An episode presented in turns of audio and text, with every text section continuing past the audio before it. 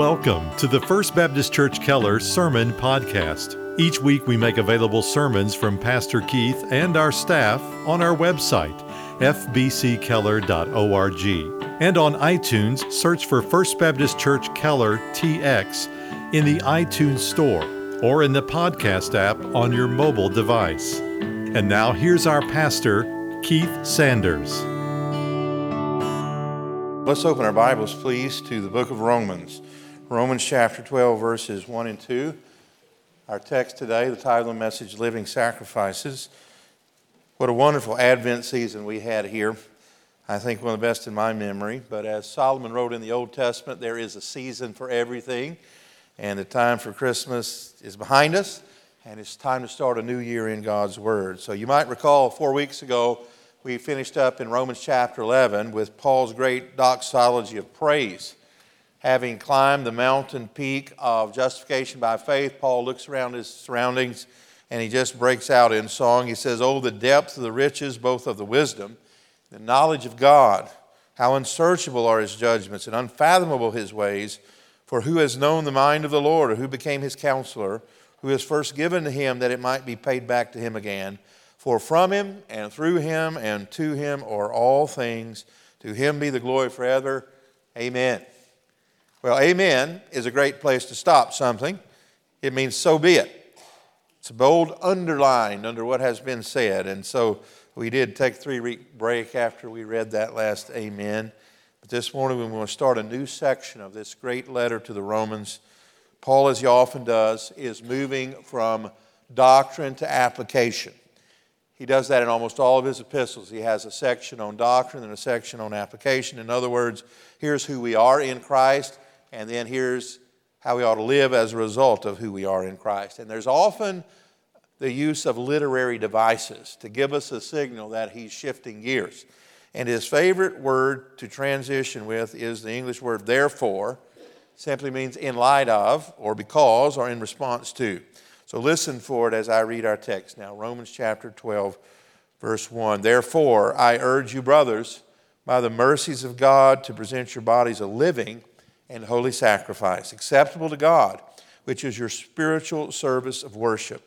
And do not be conformed to this world, but be transformed by the renewing of your mind, so that you may prove what the will of God is, that which is good and acceptable and perfect. May the Lord add his blessing to the reading of this his word.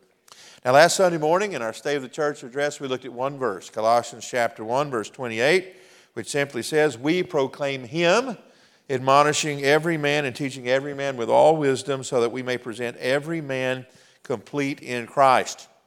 So, our task as a church, the task of pastors, is to proclaim Christ and to admonish and encourage one another with the word, with the aim or goal of spiritual maturity for every member.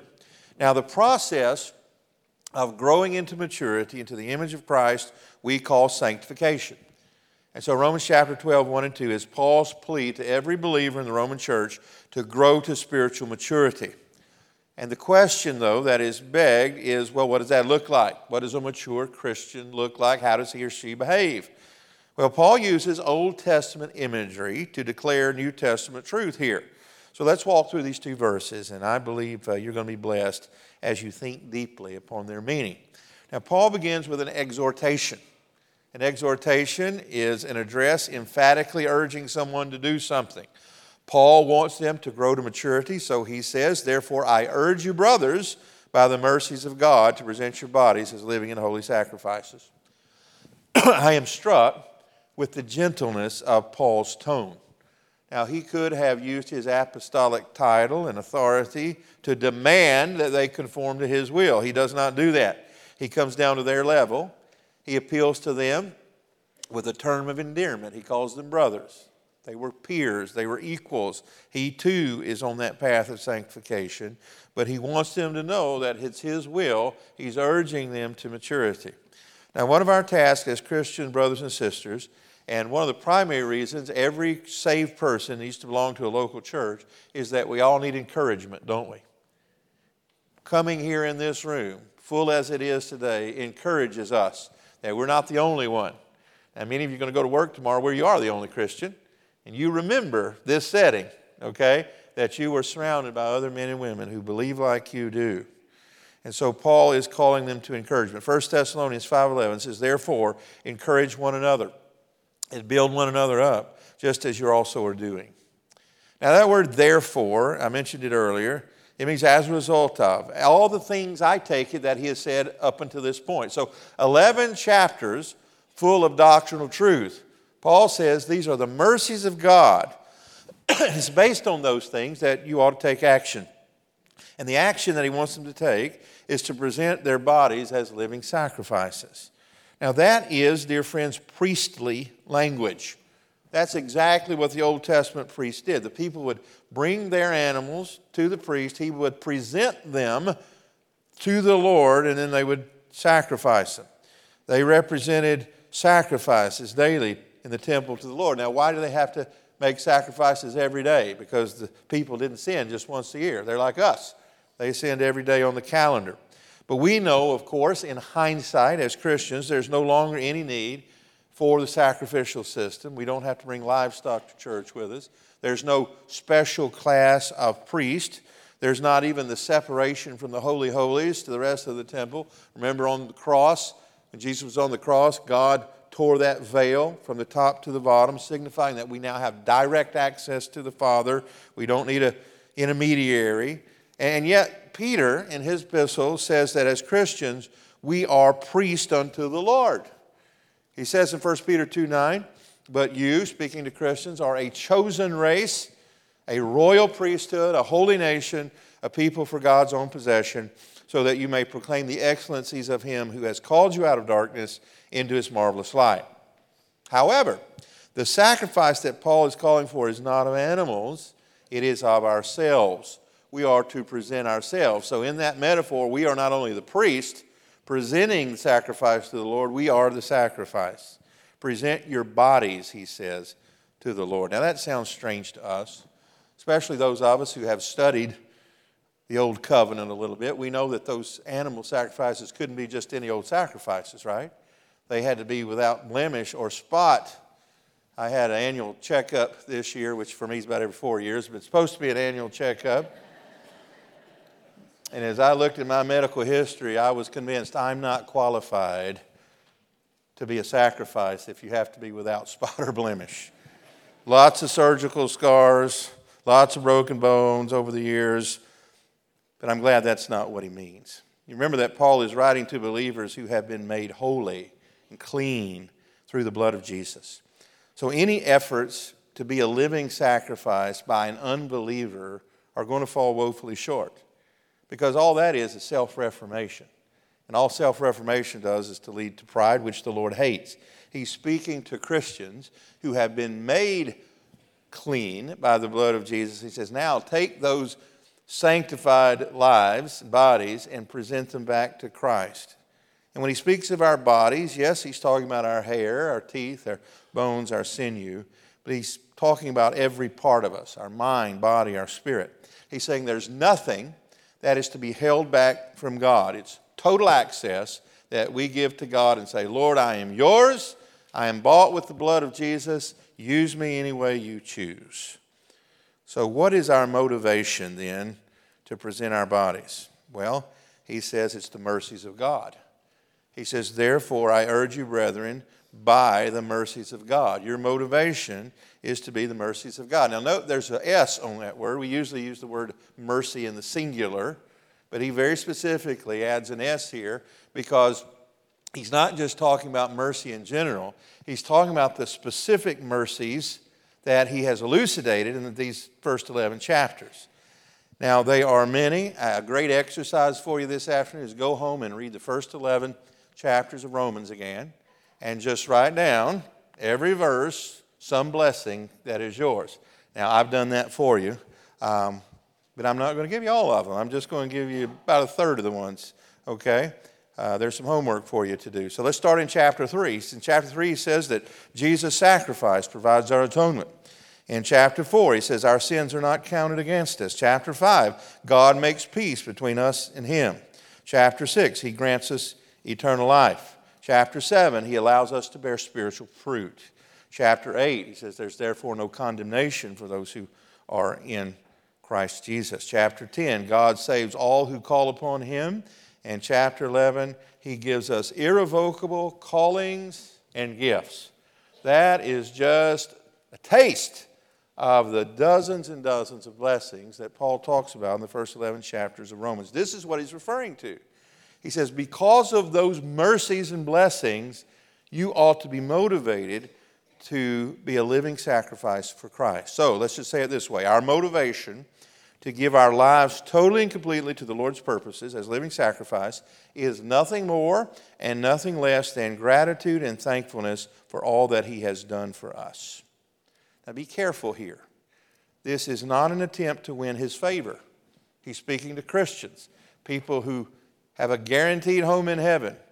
He's already said nothing can separate us from the love of God. We're not trying to get to heaven by being a sacrifice. We're being a sacrifice because we're going to heaven.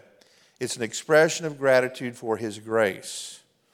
Well, then, if we are to be sacrifices, what do sacrifices look like? Well, let's look at the description next.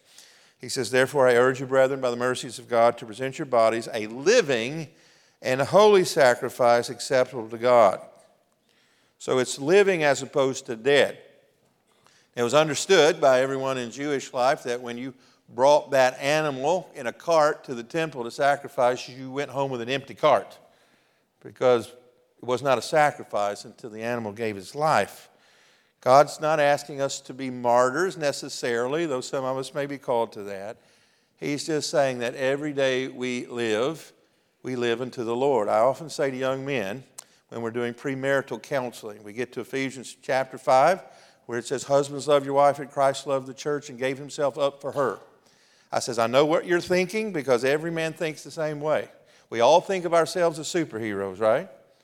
So we think that means someone breaks into the house, we're going to get between ourselves and our wife and our family, and we're going to take the bullet. Or we're going to push our wife out of the way when the bus is rolling down the hill and we'll let it hit us. And I say to them, it is statistically very unlikely that you're going to ever be called to do that. But it is a statistical certainty that you're going to be called on multiple times a week to put your wife's needs ahead of yours. That's what it means to love your wife as Christ loved the church. That's to put her needs first. That's what Christ did for us. And this is what he's calling us to do. He's not saying take uh, your life. No. He's saying live for Christ every second of every day. That's what it means to be a living sacrifice. And then another word he uses to describe this sacrifice is holy. Now, holiness has almost become a forgotten word today. Very little talk about it, little less preaching on it. Uh, the word holy at its root means distinct and different. God wants our lives to be distinct and obviously different from a lost and dying world. Well, how might that look? Well, let's just do this little exercise. You remember, he starts by saying, present your body as a living sacrifice. Well, let's start there. Let's just talk about the body parts and how we can present them to the Lord. In fact, earlier in the book of Romans, he says, present your members, which I take to mean various body parts to the Lord. Job started with his eyes in the Old Testament. He says, I have made a covenant with my eyes not to look upon a maiden to lust. Men, as we start a new year, that's a very good covenant for each of us to make. Make a covenant, a promise, a contract with your eyes that you will not look upon a woman who's not your wife in lust. Secondly, your mouth. The book of James has a lot to say about human speech, how the tongue is a wild animal that no one can tame, how it can set the whole world on fire.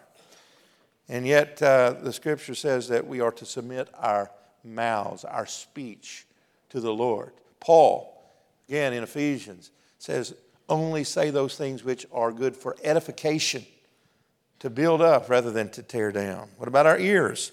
Proverbs 18 15, the mind of the prudent acquires knowledge, and the ear of the wise seeks knowledge. What are you listening to? A better question is, who are you listening to in 2023? Are you listening to those people who are speaking truth or lies? People who are encouraging you to walk in godliness or not? Even our hands and knees can be brought to bear for the Lord's service. Hebrews 12 12 says, Therefore, strengthen the hands that are weak and the knees that are feeble. That speaks of corporate sanctification. See, we're not only responsible for our own sanctification, we are to encourage others who are weaker to grow in their sanctification. And then all the way down to our feet. We started with our head, we go down to our feet. You know this one, Isaiah 52 7. How lovely on the mountains are the feet of him who brings good news. Lord, use my feet to take the gospel all over the world. Now, um, what is the purpose or, or aim of a sacrifice? We're talking about being living sacrifices this morning. What, what is the aim of any sacrifice? Well, it's to declare who God is. Every time those people saw an animal and the life's blood pouring out of it until he had expired, it was a stark reminder of the high cost of sin. And when we gather for the Lord's table, as we're going to do in a week or so, um, I always tell you to look at the color of the juice that is in that cup because it is the color of blood, and that is to remind us that without the shedding of blood, there can be no forgiveness of sin. But really, at its essence, all sacrifices were acts of worship.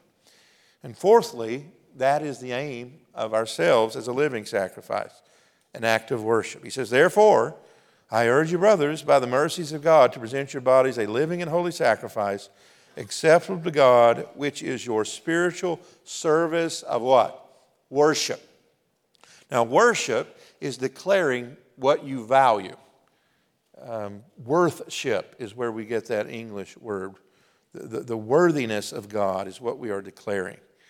And Paul says here that it is a spiritual service. And it is that. He says he seeks those who worship him in spirit and in truth. Some of you may have a translation of the Bible that translates that phrase, it is your reasonable act of service. And that's because the Greek word there is logokai, where we get the English word logical. And he seems to be saying that it is the most reasonable and logical thing in the world because Christ has died for you literally that you would live for him with the remainder of your life. And this is an act of worship. And so, what Paul is aiming at when he's calling us to be living sacrifices is to view every part of your being, every second of your life, as an act of worship. You live in an act of worship. And this is, fifthly, uh, an action, of course. And remember, we're talking about the concept of sanctification today. And let me remind you what I often say sanctification is not passive, we participate in it. Now, justification, that's an act of God. Remember, God, the righteous judge of the universe, pounds the gavel and says, Not guilty, forgiven. He has to do that. We can't pronounce ourselves forgiven, right? He has to do it. But then from that moment on, for the rest of our lives, as we grow in the image of Christ, we participate. It's not a passive thing. How do we participate? Well, through Bible study, through surrounding ourselves with Christians in a local church, through fasting, through prayer. All of these are ways in which we participate in our sanctification. But it's all with the same goal, which we find now in verse 2. And do not be conformed to this world, but be transformed by the renewing of your mind, so that you may prove what the will of God is, that which is good and acceptable and perfect. Now, Paul is doing what he often does. He's setting two things side, side by side, and he's saying, choose this and don't choose this. This, not that. And so the two things are being conformed to the world and being transformed by the renewing of your mind. He says, Do not be conformed to the world. Now, what is the world? That's a phrase, and a term we often use in church. I'm not sure we fully understand it. Uh, the word is cosmos, it means the world system. You know it when you see it if you can't define it. it it's an attitude and a philosophy that is pervasive in the world in which we live, the culture, in other words. Now, uh, when, when, you're pedaling your bike at uh, the gym and you see the network television on the screens and you see what's going on, that's the world system, okay? That's how they think. And when you see the advertisement, how it appeals to sensuality, that's the world. When you pass a billboard and it tries to get you to think thoughts that are impure, that's the world system. And we are inundated with it, we are surrounded by it, we try to protect our children from it. but uh, we can't ultimately because it's the world we live in. But Paul says, don't be conformed to this world. That is, don't be pressed into its mold. Don't let your life's outcome be just like your lost friends and neighbors. And then he gives an alternative to that. He says, rather, be transformed by the renewing of your mind. You all know this word transformation, uh, whether you know it or not. It's the word metamorphosis. When you were in eighth grade biology, you studied the caterpillar and the chrysalis and the butterfly, how you move from one stage to another, and we call that metamorphosis or life change. Well, this is what Paul is calling us to. He's calling us to life change. And it's done, he says, through the renewing of your mind. Now he comes full circle. Remember, he started out in verse 1 talking about presenting our bodies, and I said that includes your mind, but he wants us to concentrate now on the mind because he understands, I think, Proverbs 23 7, which says, As a man thinks, so is he. So, what we dwell on, what we contemplate, what we meditate on, will eventually find its way into action. That's why we have to inform our thinking with the right curriculum. And the right curriculum for Christians is the Holy Bible. This is why we stress and emphasize you need to be in the Word this year. That's why Brother Tony worked hard to develop a year long reading plan. You need to pick one up at the Welcome Center today if you haven't already. You're only a few days late. You can catch up very quickly. Don't wait to March to start it. We don't do that out of legalism. It's because we know what the Bible says of itself that it's active and alive and sharper than a two edged sword. Paul told Timothy, it is worthwhile, it is helpful for rebuke, correction, training in righteousness. That's what he's talking about, training our mind to think the right things, so that the man of God may be perfect, thoroughly furnished in all good works. That is, that he may grow into maturity. The Word of God is where His will is revealed. That's why He says, prove what the will of God is. You want to know what the will of God is? Get in the Word. Not only read it, memorize it, meditate on it, as David says he did in Psalm 1. In, my, in your law I meditate day and night because he knew it led to life change. He says, I will become like a tree that's planted beside waters. My roots run deep, in other words. My leaves aren't going to wither up, dry up, and die. Everything that I do, the Lord prospers. Why? Because his mind has been trained upon the Word of God. Not only did he read it, you need to hear it proclaimed by preachers and by Sunday school teachers. We should all make a commitment today, unless the Lord providentially hinders us. We're going to be in the Lord's house on the Lord's day in 2023. And we're going to be there when the Word is rightly divided. Why? Because he says it helps us to recognize truth from, from error so that we'll know that which is good and acceptable as opposed to that which is bad and unacceptable. Don't you want your children to be discerning? This is what I pray for every day. I'm not naive enough to think that I can hide my kids from the world for the rest of their lives. But what we're trying to do is train them up on the Word of God so that when they are confronted by the cosmos, the world system, they can discern truth from error, and good from best, and right from wrong. It's not just children that need that, we adults need it over and over and over. There's an old saying, it's very true. The problem with living sacrifices is they keep crawling off the altar. We make promises and make resolutions this time of year, and sometimes those living sacrifices, those good intentions, go by the wayside before we're a quarter of the way through the year. So, what do we do? Well, we have to recognize this is not a one time event. We don't come together early in January and make a resolution and never return to it. This is what Paul said about his own Christian walk how he has to mortify the deeds of his flesh. He says, I die how often? Daily. When Jesus was talking about the Christian walk and sanctification, he says, Take up your cross daily and follow me. Charles Stanley, many of you listened to over the years, over 30 years ago, I was listening to Charles Stanley preach, and he was talking about this passage. And he talked about an exercise that he'd been doing for many years, and I, have adopted it, not every day, but, but when I remember. He says when he wakes up in the morning, first thing he sees the ceiling as he's laying on his back, and he says, Lord, thank you for keeping me alive one more night. It appears you've given me another day in which to glorify you. And so before my feet hit the floor, I want to tell you that I want to be a living sacrifice for you today. Guard my eyes that I not look at anything that's displeasing to you. Guard my ears that I not listen to anything that would cause me to sin. Use my hands, my feet, my legs to glorify yourself today. And he does, that every day. And it reminds him that his life is not his own. It is the Lord. Now, there's nothing magic about that. Doesn't mean he won't have a problem. I'm sure some days he prays that prayer, he puts his feet on the floor and he stumps his big toe on the way to the bathroom. But what he's done, he has helped himself to think rightly. And when we think rightly, our bodies will follow suit.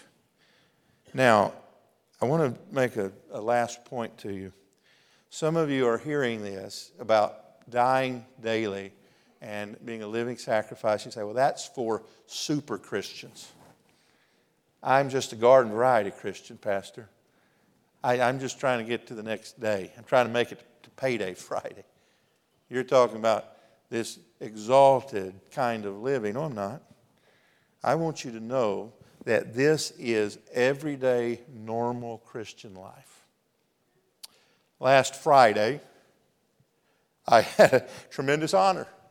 I was invited to give the eulogy at Hope Waldrop's funeral in Mississippi. Some of you remember Hope. Hope and Michael Waldrop were members of our church 10 years ago, and the Lord called them to plant a church in southern Utah, and Hope and Michael and their three children did. And the first five to six years was hard sledding. That area is uh, 90% Mormon or more, and uh, they were just treading water, discouraged. And here in the last three or four years, the Lord has just opened the, the doors of blessing. They're reaching that community with the gospel. The church is growing. They have a beautiful building now they own. And um, the Lord's just doing great things through them. And just as that period of growth and prosperity was happening, God did something unexpected. Um, Hope got cancer.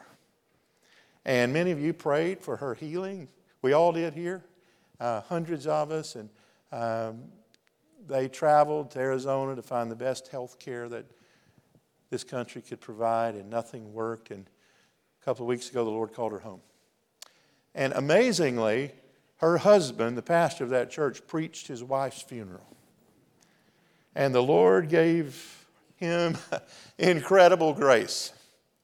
And he read the 31st chapter of Proverbs describing his wife. And you remember that chapter, ladies. How Proverbs 31 woman gets up early, works hard all day. She makes sure that her family and those who work for her are provided for. She puts the needs of others first. She goes into business and she makes a profit. Her husband is known in the gate, his heart trusts in her. Her children rise up and call her blessed. And Michael said last Mother's Day, um, he got some pressure from some ladies uh, the night before Mother's Day and said, Please don't read Proverbs 31 tomorrow morning. They said it's just a standard that's so high, it's too much pressure for we women to live up to. And, and Michael said something in the funeral that struck me. He said, Ladies, I love you, but I'm going to read that chapter every Mother's Day, and here's why. And it's because not just that's how my wife lived, that's how God wants every Christian woman to live. That's normal. That's not super Christianity, that's just Christianity. And let me say a Romans chapter 12, 1 and 2, dear friends. This is not super Christianity to give your life every day to the Lord's service as a living sacrifice. That's just Christianity 101. This is what all is supposed to be doing. And the reason there's other people in this room for you is that we need encouragement to do that, don't we? because there's going to be discouragement, there's going to be temptation to go our own way and to conform be just like the world, to go along, to get along. And our task is to not only declare our own lives living sacrifices, but to encourage every other member of this church to do the same in 2023. Are you willing to do that?